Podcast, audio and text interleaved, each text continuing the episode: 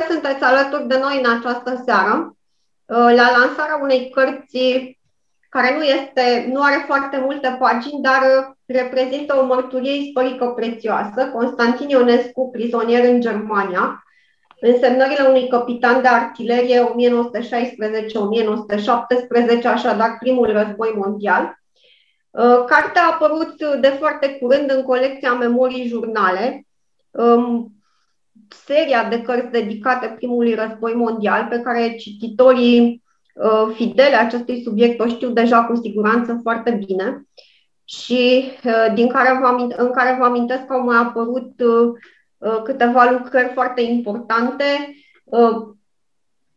tot memorii și jurnale, jurnalul Uh, pictorului Costin Petrescu, jurnalul lui Raul Dona, un, uh, jurnalul unui medic militar, uh, jurnalul parlamentarului Grigore Pricopiu, Procopiu, mă iertați, memoriile lui Lupu Cecostachi, o colecție de mărturii ale unor generali ruși, Monkevici și Vinogradski, cu titlul Aliatul Inamic, și, desigur, seria continuă.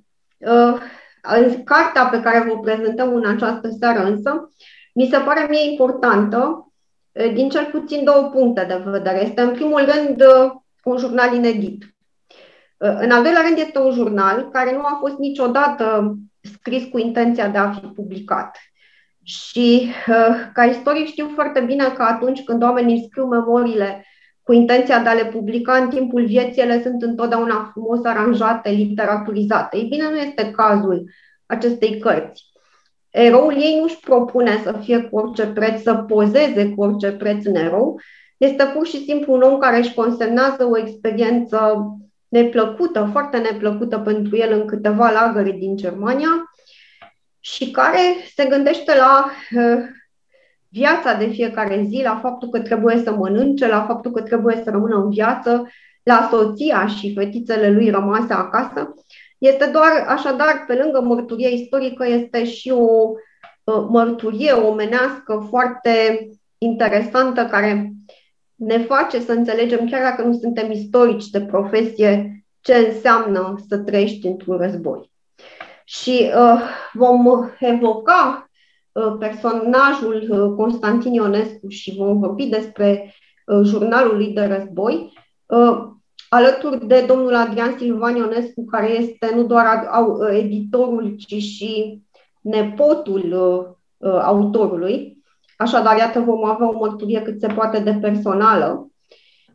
Și alături de istoricul Petre Otu, istoric militar și președintele Comisiei Române de Istorie Militară. Eu v-aș propune, domnule Adrian Silvan Ionescu, să începem cu povestea cărții și cu povestea bunicului dumneavoastră, așa cum ați descoperit-o dumneavoastră.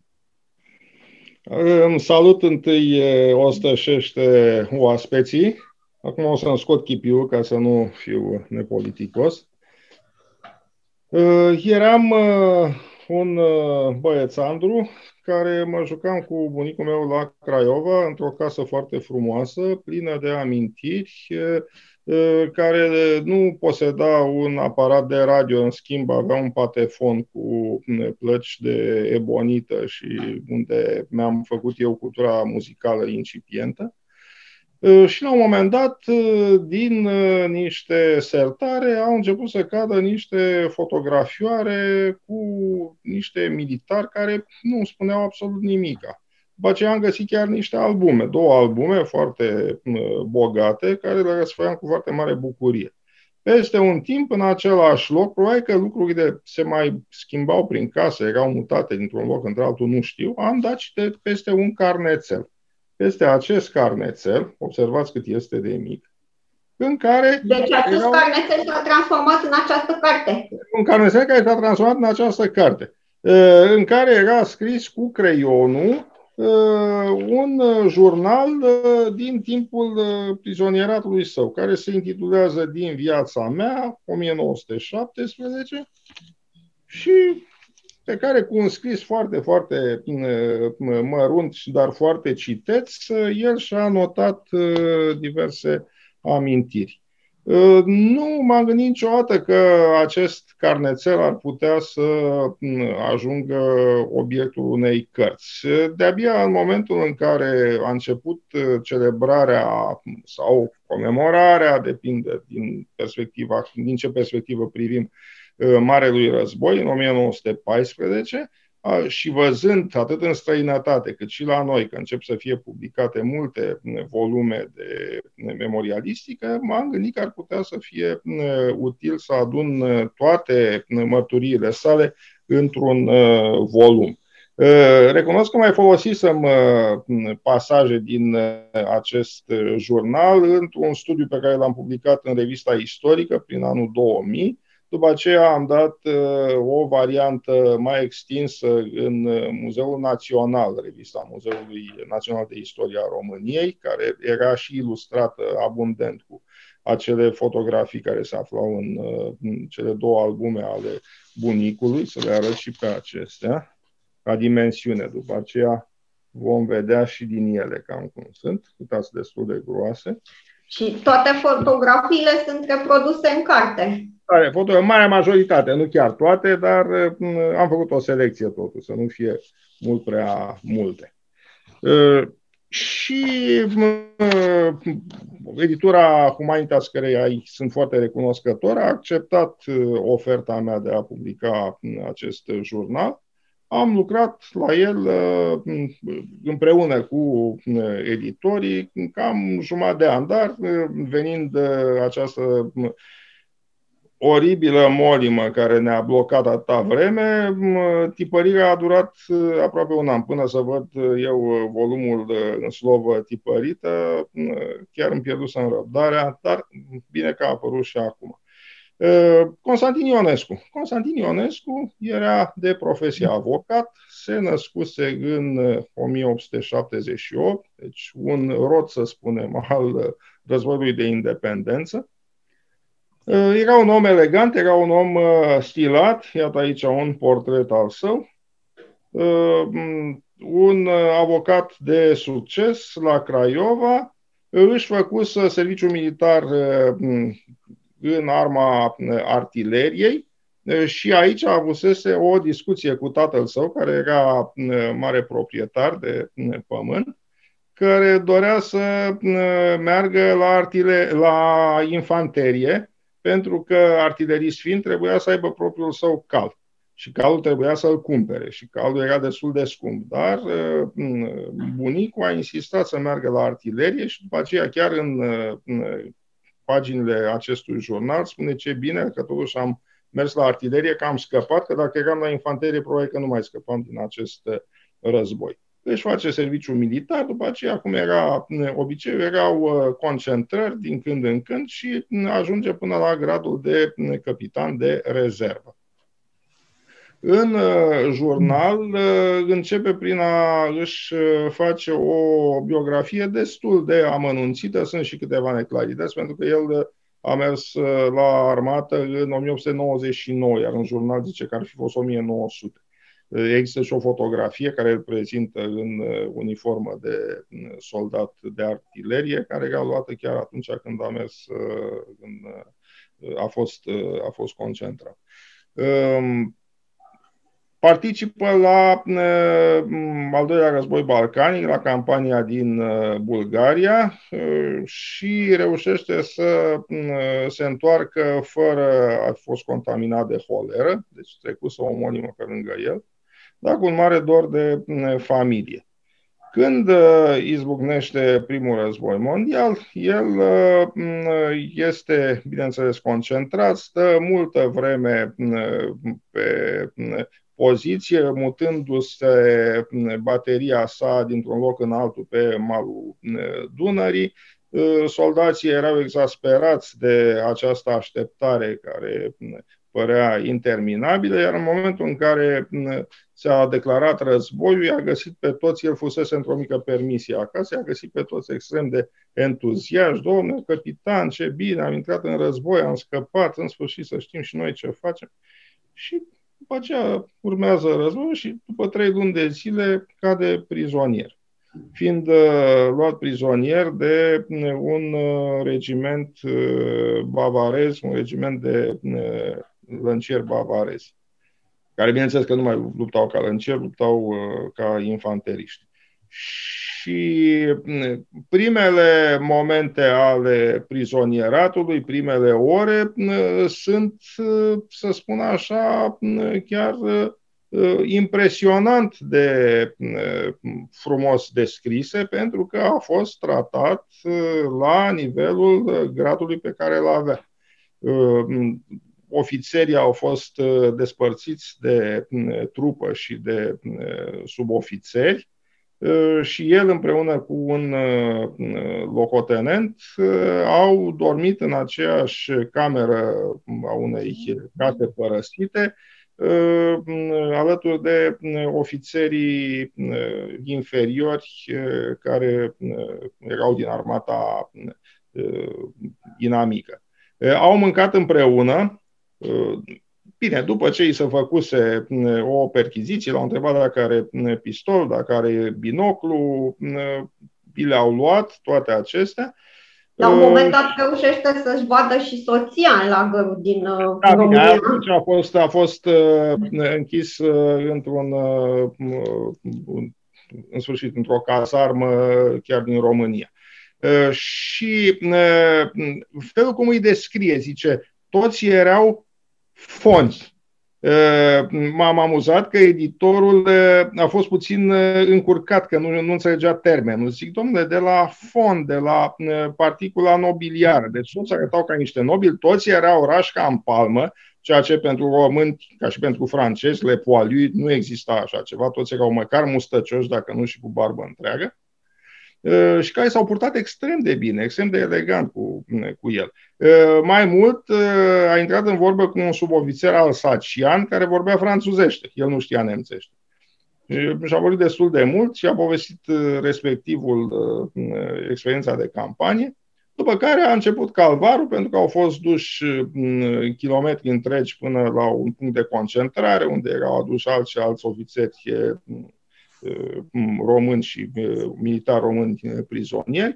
Ce este un moment dramatic a fost că în dimineața în care convoiul de prizonieri părăsea satul unde fusese făcuți prizonieri, se deschide focul de către trupele române și ei înșiși puteau să cadă victimă obuzelor românești, dar nemții foarte eficienți s-au ripostat imediat și au făcut să tacă bateriile românești care deschisă focul asupra chiar au prizonierilor lor. Pornesc într-o, într-un lung traseu cu trenul spre Germania, nu se știa unde vor fi duși și ajung în uh, insula Denholm, uh, insula Denholm care fusese și în războiul de la 1870, războiul franco-prusian, un lagăr de uh, prizonieri francezi. Erau încă morminte ale unor prizonieri care își pierduseră viața acolo. Um, atmosfera este ca de stațiune de odihnă, cu un parc foarte mare, foarte elegant, cu o priveliște frumoasă spre Marea Baltică, dar temperatura e foarte scăzută, alimentația este foarte slabă și atmosfera extrem de încărcată. Toți se gândeau la familii, la toți au lăsat acasă, a fost anunțat la un moment dat că au căzut și București deci eh, lucrurile acelea și nu aveau niciun fel de mm, informație, nu aveau voie să primească mm, mm, știri de acasă și nici ei să scrie acasă. Lucrul acesta îl copleșa pe capitanul Constantin Ionescu. Eh, începe să descrie activitățile zilnice, la ce oră era apelul de dimineață, la ce oră să dădea cafeaua, la ce oră era prânzul și după aceea apelul de seară timpul rămas le aparținea totalmente, nu erau pus să muncească, nu erau pus să facă nimic și fiecare... Asta, asta numai în cazul ofițerilor. Păi pentru nu, nu, că... vorbim de ofițeri, deci eu mă refer doar la notițele care sunt în carnețelul lui. Nu vorbește deloc de nu, trupa care probabil era concentrată în alte lagăre. Că acestea erau lagăre de, pentru ofițeri. Și își omorau timpul unii învățând limbi străine, alții jucând tenis sau jucând fotbal, jucând șah, jucând cărți, unii dintre ei dotați cu talent plastic pictau, făceau schițe, alții scriau poezii și el se apucă să își scrie memoriile în acest carnețel pe care le concepe foarte frumos, foarte legat, adică avea talent. Bun, era avocat, dar una este să pledezi o anumită cauză și alta este să scrii cu acel je ne sais quoi ce poate să facă dintr-o notiță banală un text, un text agreabil și ușor de parcurs. Ce m-a tulburat uh, dragostea nețărmuită pentru familie. Uh, credeți-mă sincer, când citesc acele pasaje, întotdeauna îmi dau lacrimile. Cum se gândea el la soția lui și la cele două fetițe, mama mea, care era de-abia născută în aprilie 1916 și normal când el a plecat în, uh, pe linia frontului și după aceea pe linia Dunării și după aceea în, în campanie și pe urmă prizonier, fetița avea câteva luni, trei luni, patru luni. Deci nu și-a cunoscut-o. Uh, a reușit în sfârșit să primească o carte poștală și cu o fotografie în care apărea numai uh, mama Atena Zaha, era grecoaică bunica, uh, și cu fetița cea mai mare, cu Elena. Sunt pagini de un dramatism copleșitor, copleșitor Uh, iar uh, Constantin Ionescu, uh, dacă a ajuns, pentru că vom vorbi și de acest fapt, a ajuns să se întoarcă mai devreme din prizonierat, a fost tocmai din cauza faptului că nu mai suporta această despărțire de familie și grija pentru, pentru ființele dragi. Uh, informațiile sunt uh, destul de succinte, dar uh, foarte colorate și împănează această notă autobiografică cu amintiri, cu poezii scrise de alți camarazi, cu o schiță Eh, era un om foarte gospodar și văzusă cum este clădit eh, un coteț pentru păsărele eh, și la fel o, am spune noi în termenii de astăzi, o ghenă pentru gunoi.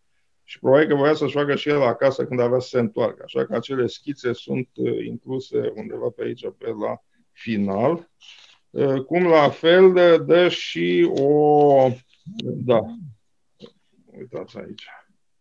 Uh, dă și mm, o listă de cheltuieli, care este foarte interesantă. Ei, ca ofițeri, aveau dreptul la anumite, mm, la, mm, la solda lor, uh, echivalentul soldei uh, din, din țară, dar care nu prea le ajungea, pentru că Hana era foarte sărăcăcioasă și atunci încercau să-și mai cumpere și ei câte ceva. Și toate lucrurile erau foarte scumpe.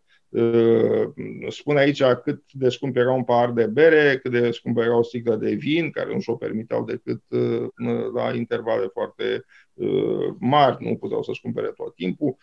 Pâinea era greu de procurat și se termina foarte repede. În schimb, erau tot felul de alte nimicuri. Adică găseau țigări, găseau tutun, găseau pipe, inclusiv fotografii, pentru că Eh, sumele cele mai mari din eh, cheltuielile sale erau pe aceste fotografii și pe cele două albume care vi le-am arătat.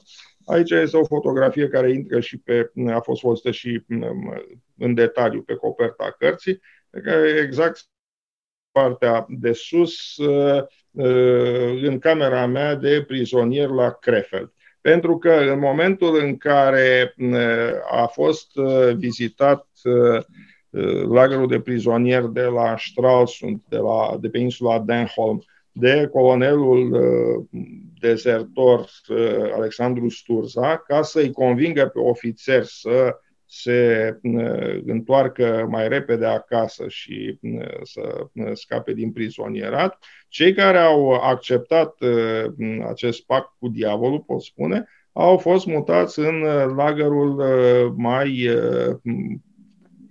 comod, să spun, de la Krefeld. Acolo ajunge Constantin Ionescu, care a acceptat să se întoarcă, ajunge, dar stă mult mai mult decât se așteptase pentru că nu se stabiliseră încă eșaloanele de trimitere înspre țară, dar au și oarecare privilegii. Nu mai stăteau câte 8 sau 10 în camere, erau numai, numai câte 2 în cameră, prizonieri, și li se mai dădea voie să mai iese și în oraș, plimbându-se în grupuri de câte 5 sau 10, însoțiți de un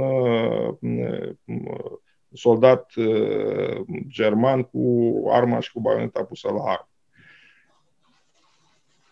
Cam atâta uh, sintetic uh, privind jurnalul lui Constantin Ionescu este o contribuție la această literatură de război care se adaugă la câteva titluri, unele apărute la perioadă destul de scurtă după încheierea războiului cel mare, 1919-20, cum sunt memorii de, de prizonier ale lui Topârceanu, poate cele mai celebre și cele mai frumos scrise, normal era vorba de un literat. Așa, și cred că va putea să intre și el în, în această bibliografie de specialitate cu notițele sale pe care niciodată nu s-a gândit să le publice. Chiar mă, mă gândesc ce figură ar fi făcut știindu-se că a devenit autor după 100 și atâția de ani. Da, de fapt asta este marea calitate a acestei cărți, autenticitatea mărturiei Uh, e, cum spuneam, un om care nu se pune în scenă pentru că nu are de ce, nu are intenția să-și facă publice aceste notații. Uh, și e pur și simplu un om. Nu pozează în erou. Nu uh, există un discurs patriotic excesiv în, în relatarea lui de război. E un om care, la un moment dat, când începuse să aibă o viață, Mie mi se pare un reprezentant tipic al clasei de mijloc românești din, de sfârșit de secol XIX, început de secol 20. Oameni care nu erau foarte bogați, dar erau totuși destul de bogați ca să-și permită o educație bună. Uh, practic, și cărora, practic, războiul le frânge, le frânge viețile, le dă, uh, le dă un alt curs. Și atunci fiecare dintre ei cumva își reconsideră, vrând nevrând, uh, prioritățile în viață și cumva chiar identitatea, îndrăznesc să spun. Și acesta este cazul și al lui Constantin Ionescu. Uh, l-aș întreba însă pe domnul Petre Otu, pentru că știu că uh, și dânsul a fost uh, editorul multor volume referitoare la primul război mondial, ce anume se întâlnește cu alte mărturii de război din această carte și ce Uh, anume constituie, să spunem, originalitatea mărturiei pe care o depune Constantin Ionescu, fiindcă eu am reținut ceva, dar am să las mai întâi specialistul să se pronunțe și după aceea o să spun și eu ce. Vă rog, domnule Mulțumesc de invitație. Uh, participăm la o lansare, să spunem, uh, Uh, inedită prin uh, conținutul cărții. Și prima precizare, aș vrea să o fac, prima mea apreciere, este că problematica prizonieratului a reprezentat una marginală în câmpul cercetării istorice, iar uh, prizonierii de război au fost considerați mult timp un fel de uitați ai Marelui Război, așa cum se spune în enciclopedia Marelui Război, editată de coordonată de Annette Becker, animatoarea școlii de la Peron din Franța, care a avut și are o contribuție esențială la revigorarea studiilor referitoare la conflictul mondial. Dar treptat, așa cum spunea și distinsul uh, istoric și cum spunea și dumneavoastră, doamna Pavelescu, uh, prizonieratul a reintrat în atenția istoricilor, iar acum, uh, cu prilejul comemorării, aniversării, cum vreți să-i spuneți, a războiului mondial, care a produs un șoc în uh, civilizația europeană și fără îndoială românească, au fost scoase din arhive, uh, din uh, lăzile de familie, din, cum spunea domnul Silvan Ionescu, din amintirile părinților și bunicilor și iată că au fost publicate. Și din această categorie face parte și volumul pe care îl lansăm astăzi și aparținând, cum spuneam, capitanului de artilerie, ofițer în rezervă Constantin Ionescu și vă confirm, doamna Pavelescu, și eu am fost impresionat de această autenticitate a jurnalului. Nu el narează faptele așa cum le-a văzut, flore, fără înflorituri stilistice, fără eufemisme, fără considerații de ordin politic și strategic. N-am întâlnit, eu știu, considerații de mare strategie în lucrarea volumul de memorii al lui capitanului Constantin Ionescu. Și de aceea este o descriere la firul ierbii, cum se spune, din partea unui ofițer care se confruntă permanent cu moartea și mizeriile războiului. Foamea, noroiul, efortul epuizant câteodată, nesomnul, lipsa munițiilor, conducerea haotică și discreționară a unor superiori, ordinele contradictorii și așa mai departe. Stilul acesta direct atrage prin sinceritate, vă spun direct, și convinge pe cititorul de astăzi la 100 de ani distanță.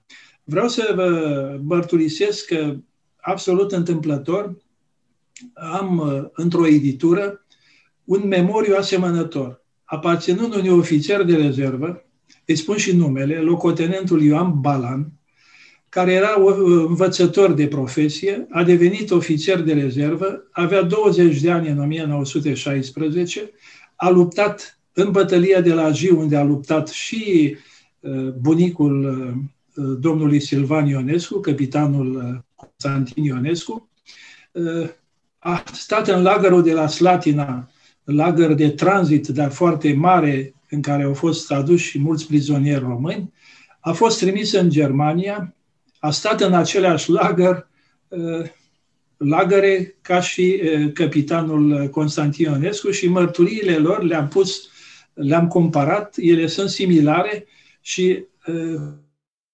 conving sau arată 100% justeția celor scrise de capitanul Ionescu în memoriul uh, său. Va apărea probabil în următoarele, uh, în următoarele luni, dar pentru mine ca istoric uh, este foarte important că jurnalul îmi confirmă unele chestiuni care au fost tratate în istoriografie, am scris și eu despre ele și așa mai departe.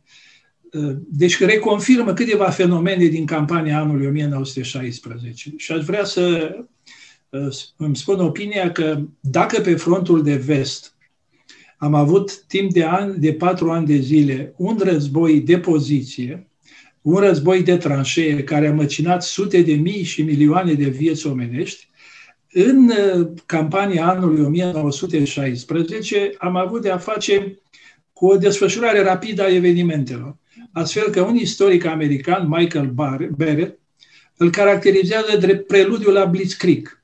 E o comparație oarecum forțată, dar în trei luni de zile, iată, armata română este învinsă. Desigur, cauzele sunt destul de complexe, nu e cazul să ne oprim asupra lor, dar unele din ele, cele de ordin intern, care ne aparțin, mai sunt și altele de ordin extern care nu ne aparțin și fără îndoială au avut o influență hotărătoare, sunt confirmate de mărturia capitanului Ionescu.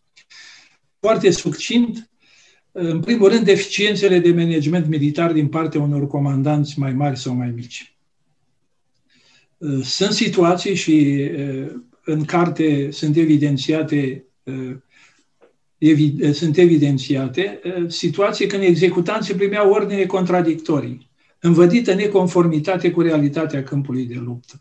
Uh, după care insuficientă coordonare între diferite arme, uh, între infanterie și artilerie. Mi-amintesc că, că undeva pe la mijlocul jurnalului spune că după ce am tras un număr de proiectile, infanteria noastră fuge și mă lasă fără nicio susținere.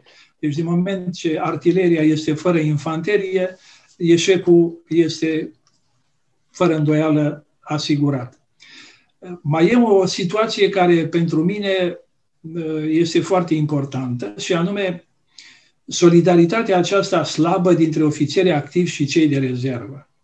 Spune despre majorul său, superiorul său, că l-au pus în situații imposibile.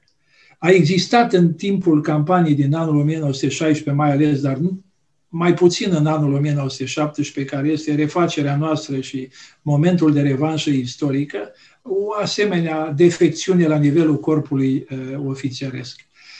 Și mai este ceva. Opinia publică românească uh, nu a fost pregătită pentru marea încercare a războiului. Și sunt pagini antologice în această carte în care descrie uh, refugiul, să spunem, uh, locuitorilor cu bruma lor de avere către nicăieri.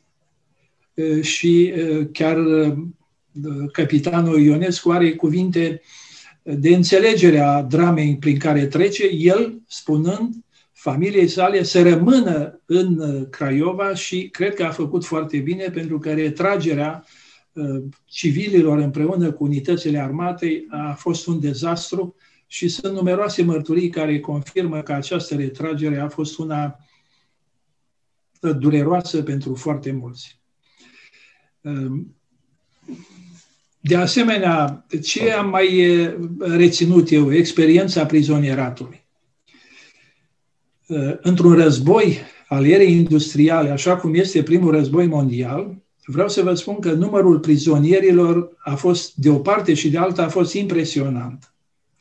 Și durata captivității. Vă, iată, sunt prizonieri ruși care au fost luat prizonieri în august 1900 14 în lacurile, la lacurile mazoriene. Ei, și au stat patru ani și ceva în lagărul german, sau trei ani și ceva până la încheierea păcii de la Brest-Litovsk. Deci nu, durata captivității este foarte mare. Fără să dau cifre, doar așa pentru a ilustra drama prizonieratului. În Austro-Ungaria se aflau 1,8 milioane prizonieri, iar în Germania circa 2,4 milioane în Franța peste 300 de mii, iar în Rusia uh, cifra ajunge, după unele estimări, chiar la 2,5 milioane de persoane. Iar în cursul campaniei din 1916, armata română a registrat uh, pierderi importante. Statisticile cele mai credibile, fără îndoială, dau 250.000 de militari morți, răniți, dispăruți, iar numărul, numărul prizonierilor se ridică la 100.000. Iar ulterior, uh, numărul acestor prizonieri a crescut uh, pe parcursul desfășurării ostilităților. Astfel că eu am cifre care sunt mai aproape de realitate, în multe lucrări se evidențiază și alte cifre. Numărul uh, prizonierilor români din primul război mondial au fost de 230.000 de militari, dintre care în Germania au fost 147.000, ăsta aproape 148.000.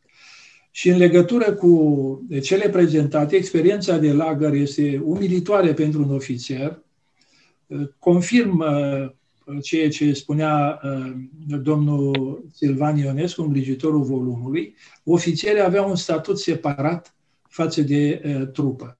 Și cele două lagăre, de la Denholm și de la uh, Krefeld, au fost lagăre pentru ofițeri. Viața ofițerilor era fără îndoială mai bună. Exista și o legislație internațională uh, care uh, cuantifica statutul acestor prizonieri de război, la care și Germania și România uh, a, au aderat. Este vorba de Convenția de la Haga, din Convențiile de la Haga din 1900, 1899 și 1907, în care exista un capitol separat acolo, capitolul 2, dacă mi-amintesc bine, prizonierii eh, aveau un statut eh, special și, în general, ofițerii aveau un statut eh, deosebit.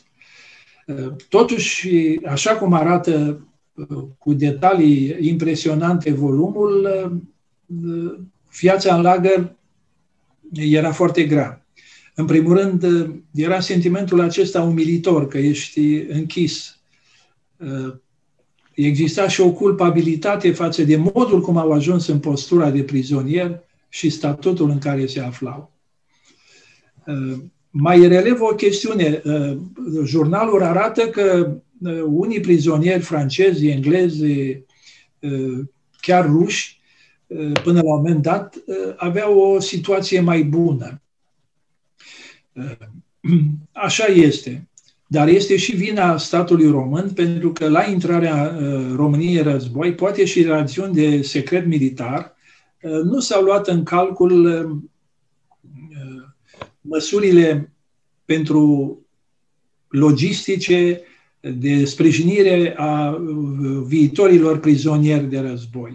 Așa se face că abia în primăvara anului 1917, guvernul român um, au devenit, a devenit, guvernul român a devenit mult mai activ, a inițiat uh, măsuri care să îmbunătățească situația uh, prizonierilor din lagările din Germania, Austro-Ungaria, Bulgaria și Imperiul Otoman.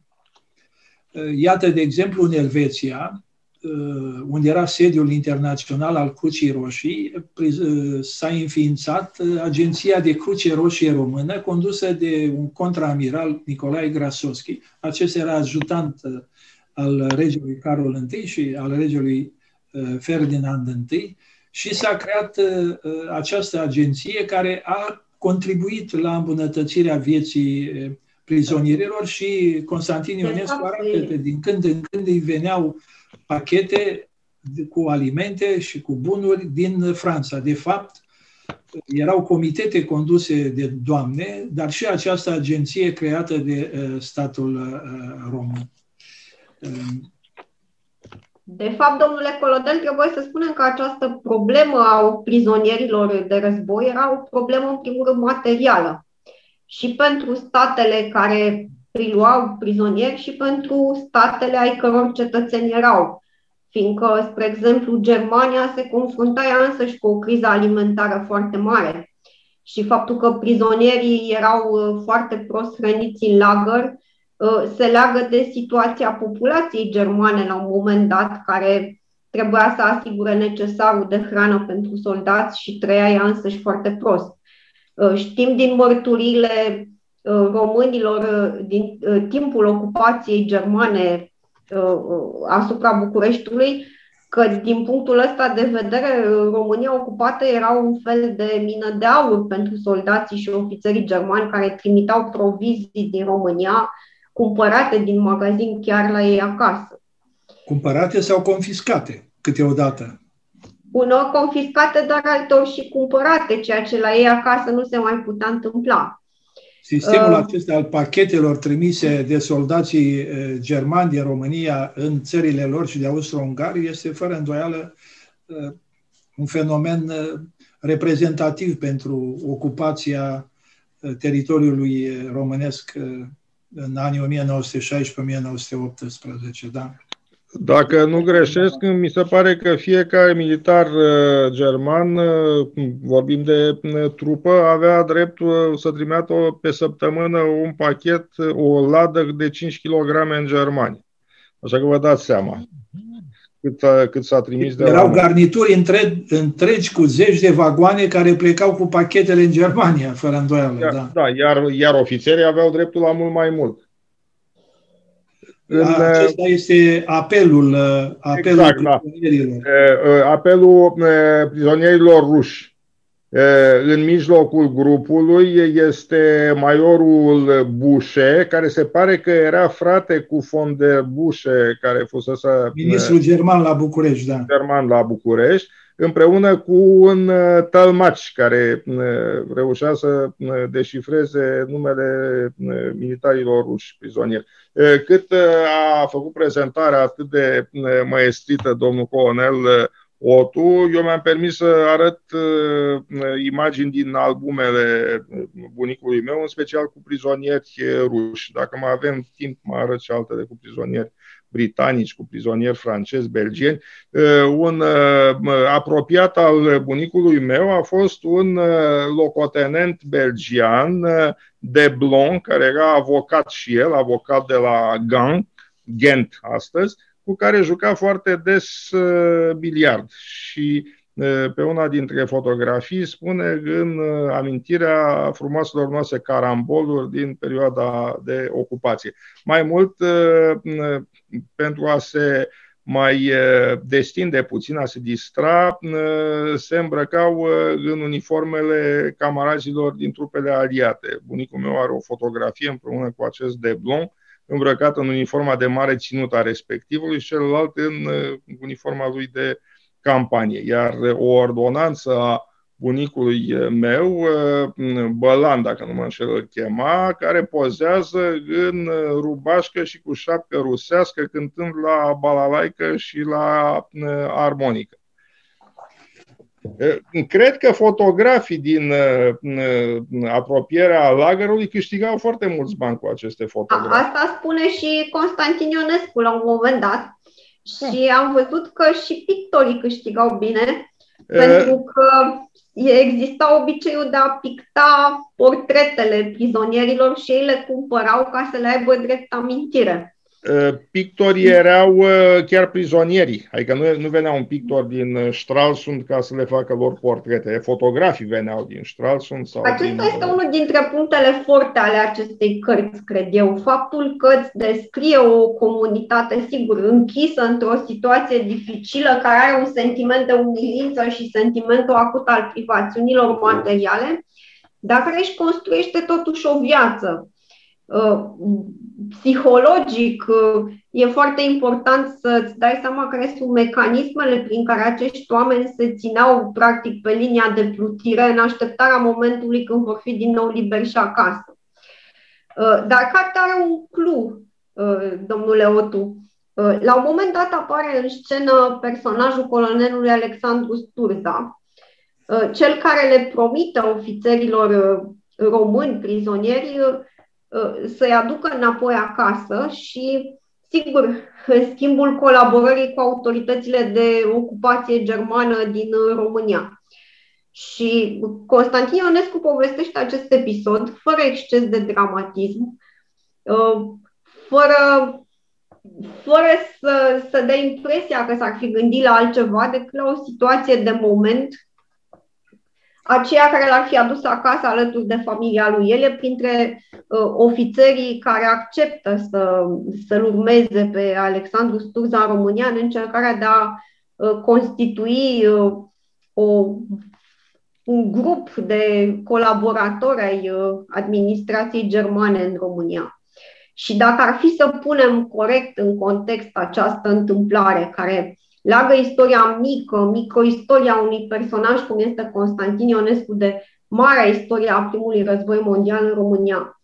Cum ar trebui, cum ar fi corect să facem acest lucru? Cazul colonelului Sturza este destul de bine cunoscut uh, în istoriografia noastră. Gestul lui uh, a unui ofițer care își calcă jurământul, după opinia mea, este un gest uh, de trădare. Motivația care stă în spate însă este una foarte complexă. El aprecia că pericolul cel mai mare pentru România era pericolul rus. Și prin urmare, el în momentul în care a trecut la inamic, a dorit să creeze un corp de oaste din uh, soldații români, să treacă granițele și să lupte împotriva rușilor ca să elibereze România de sub ocupația rusească, respectiv teritoriul românesc care se mai afla în Moldova. Desigur, soldații români nu au achesat la așa ceva, dar ulterior Cuza s-a pus în slujba autorităților germane, a colindat lagările de prizonieri, încercând să-i convingă pe, pe mulți dintre prizonierii români să vină în țară și să ajute autoritățile de ocupație să refacă țara. Era și o necesitate a autorităților de ocupație din România care nu aveau suficientă, suficientă forță de muncă pentru a exploata uh, și valorifica uh, teritoriul românesc sub aspectul bogățiilor sale. Iată, uh, trebuiau repuse în funcțiune sondele, care, sondele de la Ploiești care au fost uh, distruse și incendiate. Trebuiau organizată agricultura, trebuiau strânse recoltele și atunci aveau nevoie de forță de muncă. Și în acest context, colonelul Sturza a acceptat ideea să intre, să treacă prin lagările germane și să facă această ofertă. De fapt, înțeleg că el avea și planurile, avea planuri mai mari și că ăsta a fost planul mai mic care s-a concretizat până la urmă. Da, uh, Citind însă ceea ce dumneavoastră ați publicat despre cazul Sturza, înțeleg că foarte multe mărturii ale unor prizonieri din lagărele germane, din, uh, care au fost supuși acestui tir propagandistic al lui Sturza, îi sunt ostile și senzația generală citindu-i era aceea că el de fapt a fost respins de toți ofițerii români.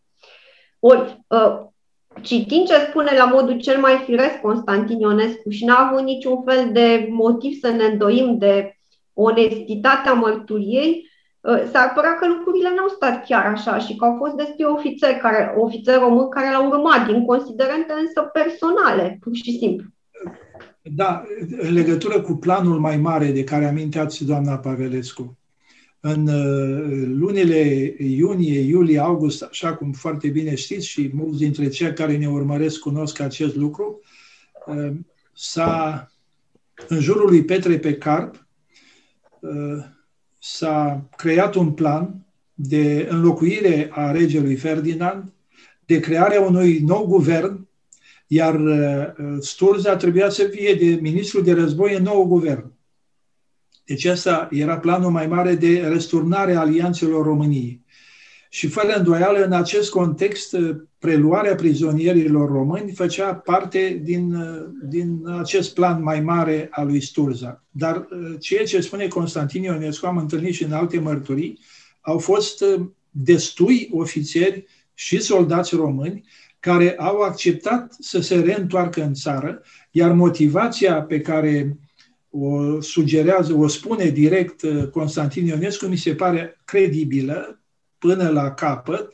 Era vorba de a se întoarce în țară, de a vedea familia, de a elimina în starea de, de umilință, să spunem așa, starea de uh, în care se afla în lagăr. Ăsta este momentul, momentul sau mobilul principal al acceptării. Iar unii dintre prizonieri, au fost sute, mii de prizonieri care au acceptat așa ceva, au venit în țară, parte dintre ei au fost uh, utilizați la muncile agricole, în agricultură, parte din ei au fost uh, uh, utilizați în uh, punerea în funcțiune a uh, sondelor petrolifere și așa mai departe. Deci, prin urmare, eu n-aș vedea Există într-adevăr foarte mulți ofițeri care au respins acest uh, apel al lui Sturza. Uh, iar gestul lui Sturza uh, a fost criticat de foarte mulți ofițeri români, dar motivația cred că este, așa cum spuneați dumneavoastră, una personală de a veni în țară, de a-și vedea familiile și de a scăpa de, de tragedia de a fi închis în lagăr și așa mai departe. Dar eu aș face această comparație pentru că acceptând încălcarea jurământului, fără îndoială, nu era un lucru ușor pentru un ofițer, gândindu-se și la consecințele ulterioare uh, după uh, încheierea păcii.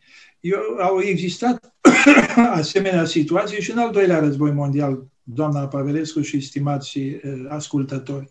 Iată, zecile de mii de prizonieri din aflați în Uniunea Sovietică au dat curs apelului pe care l-au făcut propagandiștii Cominternului. Dumneavoastră a scris o lucrare Exact la asta mă gândeam și eu, că se poate face o oarecare paralelă între cele da, două și situații. Mulți dintre, mulți dintre soldații români prizonieri în lagăr, decât să moară în lagăr acolo, și nu știau care le este soarta, au acceptat ideea de a se înrola în cele două divizii Tudor Vladimirescu, de, ulterior denumite de Brățin, și Horea Cloșca și Crișan și au venit în țară. Deci motivația este complexă. Este în adevărat. acest caz, dacă îmi permiteți, domnule Otu, eu am mai remarcat ceva. Am remarcat-o și la Constantin Ionescu și la alții care uh, cad prizonieri în Germania sau iau contact cu armata germană în primul război mondial și ajung să-i cunoască pe uh, soldați și pe ofițeri, exista și o oarecare admirație și un respect foarte, foarte mare.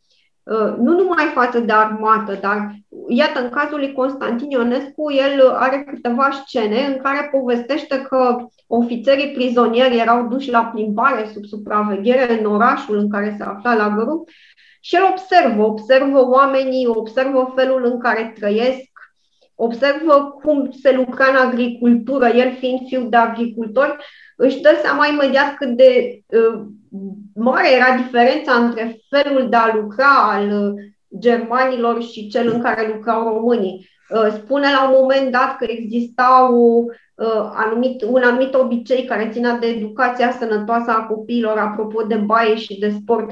Deci vede, face niște comparații și se gândește asta este o civilizație, chiar o spune la un moment dat într-o formă sau alta, cam asta ar trebui să facem și noi la noi acasă. Doamna Pavelescu, sunt mărturii care arată că prizonierii români veniți din Germania, văzând experiența uh, inclusiv relatată uh, și de Constantin Ionescu, au încercat să transpună în practică ceea ce au văzut în Germania și unele case, modul de a lucra agricultura și așa mai departe, s-a schimbat oarecum în unele localități uh, datorită acestui transplant de civilizație. Este adevărat acest uh, uh, lucru. Deci eu Iar sigur nu se poate spune în cazul bolșevicilor după aceea, în, în cel de-al doilea război mondial, nu se poate spune că i-au infuzat civilizație. Nu, nu, sunt cazuri diferite. E vorba de, de conduita, să spunem, a ofițerilor, conduita ofițerilor și soldaților. Dar vreau să spun că în al doilea război mondial au fost unii ofițeri de rang uh, superior care știau ce fac. Dacă majoritatea soldaților au circunstanțe atenuante, unii nu au circunstanțe uh, uh, atenuante în legătură cu pasul pe care l-au făcut. Dar în cazul primului război mondial, nu neapărat trebuie să operăm, istoricul cel puțin, nu trebuie să opereze cu dihotomii. Unii sunt trădători, alții sunt uh, eroi care au rămas în Da, mi se pare mie că uh, în perioada ulterioară, în uh, istoriografia comunistă și după aceea în anii 90, uh, noi am fost mai uh, neiertători, să spunem, cu uh, cei care în primul război mondial nu s-au plasat de partea învingătorului decât au fost uh, contemporanilor. Pentru că, exceptând cazul de trădare a lui Sturza, care într-adevăr era greu de iertat și n-a fost iertat niciodată, au existat o mulțime de cazuri, să le spunem, de colaboraționism, cu un termen care se folosea încă de la sfârșitul primului război în Franța uh, și care la noi a intrat, dar n-avea atât de multă tărie, au existat o mulțime de cazuri în care oamenii foarte repede, după o perioadă de marginalizare, să spunem, sau de procese, au fost iertați, au fost reintegrați. Uh, nu a existat o intoleranță a învingătorului față de cel care nu se plasase de partea bună a istoriei. Da. Păi uitați, cazul lui Bogdan Pitești, care a publicat acea foaie, acel jurnal în care făcea propagandă germană și după război n-a avut niciun fel de pedeapsă majoră. Din potrivă, a devenit unul dintre cei mai importanți colecționari, promotor al artei contemporane, un uh, pehlivan care își bătea joc de mm, invitații săi plasticieni de la mm, Moșia Vlaici și care mm, știa să trăiască din plin din succesul pe care l-a avut cu acea revistă. Bineînțeles că a fost la un moment dat uh, închis uh, chiar în vremea ocupației și el s-a apărat cu mare demnitate. Zice, domnule, de, de, germanii, ne-ai mâncat banii și n-ai făcut atâta cât ar trebui să faci zice, pe eu sunt un patriot, cum era să fac așa ceva? Deci avea și oarecare demnitate. De, ce, de ce, ce ridicați uh, dumneavoastră, doamna Pavelescu, într-adevăr, intoleranța nu a fost așa de mare.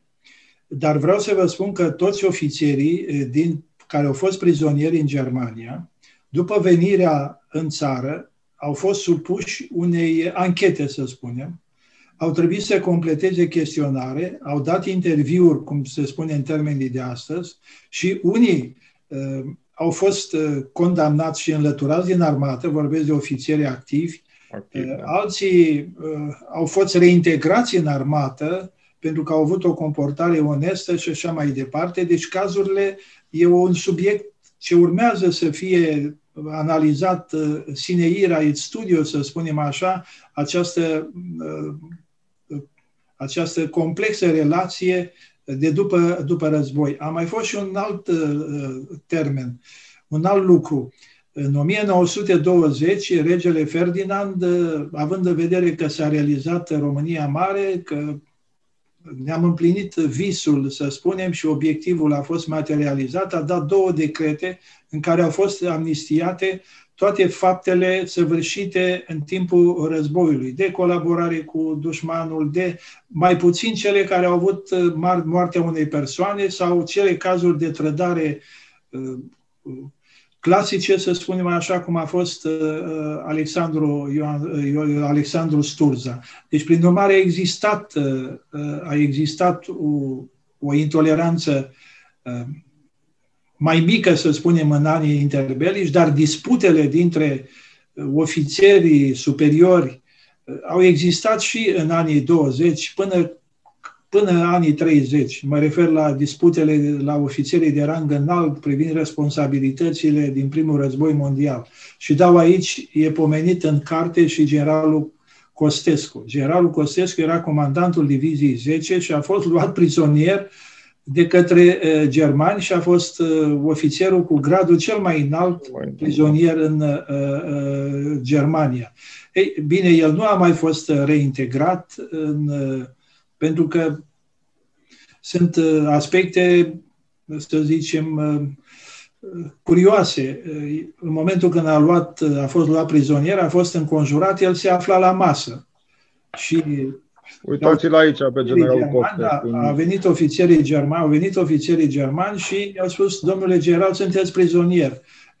Generalul i-a invitat la masă și au continuat discuția despre mod, modul de organizare a luptelor, despre organizarea comandamentelor, conducerea ostilităților și așa mai departe. Da, ăsta este un alt aspect care, dacă e să compari comportamentul armatelor și al oamenilor în cele două războaie, te frapează cumva. Ă, în primul război există un sentiment al onoarei, care așa. e cumva reciproc. Și oamenii sunt ă, Oamenii își respectă eroismul, ca să zic așa, indiferent că lupți sau în tabere adverse, îl respecti pe adversarul tău pentru că e un bun militar sau pentru că uh, merge până la capăt cu orice sacrificiu și când pierde, nu-și pierde respectul tău. Pe când în al doilea război, în al doilea război lucrurile stau mult mai crâncen și a zice că sentimentul onoarei uh, dispare aproape cu totul din în relațiile dintre inamici a prevalat sentimentul de ură. Iar un război fără ură nu se poate. În primul război mondial, fără îndoială ca urmare a spiritului epocii la Belle Époque, ne întâlnim cu situații de genul în care spuneți dumneavoastră. În al doilea rând, Deși da, exista, de exemplu, ura francezilor față de germanii care îi bătuse răzdravă la 1870 și frustrarea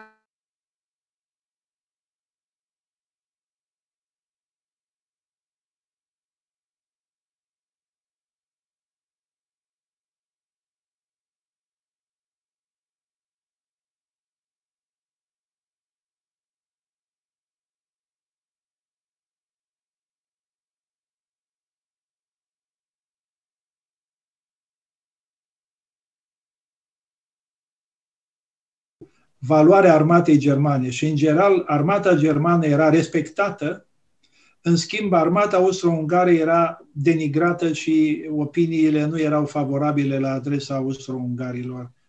Și lucrul ăsta trebuie luat, că au fost ofițeri eh, români luați prizonieri care făcuseră studii în Germania sau stagii în Germania și care cunoșteau mentalitatea, cunoșteau epoca, cunoșteau uh, și lucrul acesta trebuie luat în discuție atunci când analizăm comportarea corpului ofițeresc român în primul război mondial și în cazul nostru prizonieratul. Inclusiv uh, colonelul Sturza a avut să un lung stagiu în Germania și el se considera, uh, în primul rând, ofițer german atunci când uh, colonelul Averescu, care era atașat militar, l-a rugat să-i dea niște informații militare și el a refuzat Acestea sunt din, din jurnalul lui Ofițerii care studiau în Germania, ofițerii care studiau în Germania trebuiau să depună jurământ de credință exact. Kaiserului Wilhelm al II-lea. Exact, exact. exact. Și atunci ce episodul relatat de dumneavoastră, Sturza s-a prevalat de acest jurământ pe care l-a depus, l-a depus Kaiserului. Da, și a intrat în oricare conflict cu...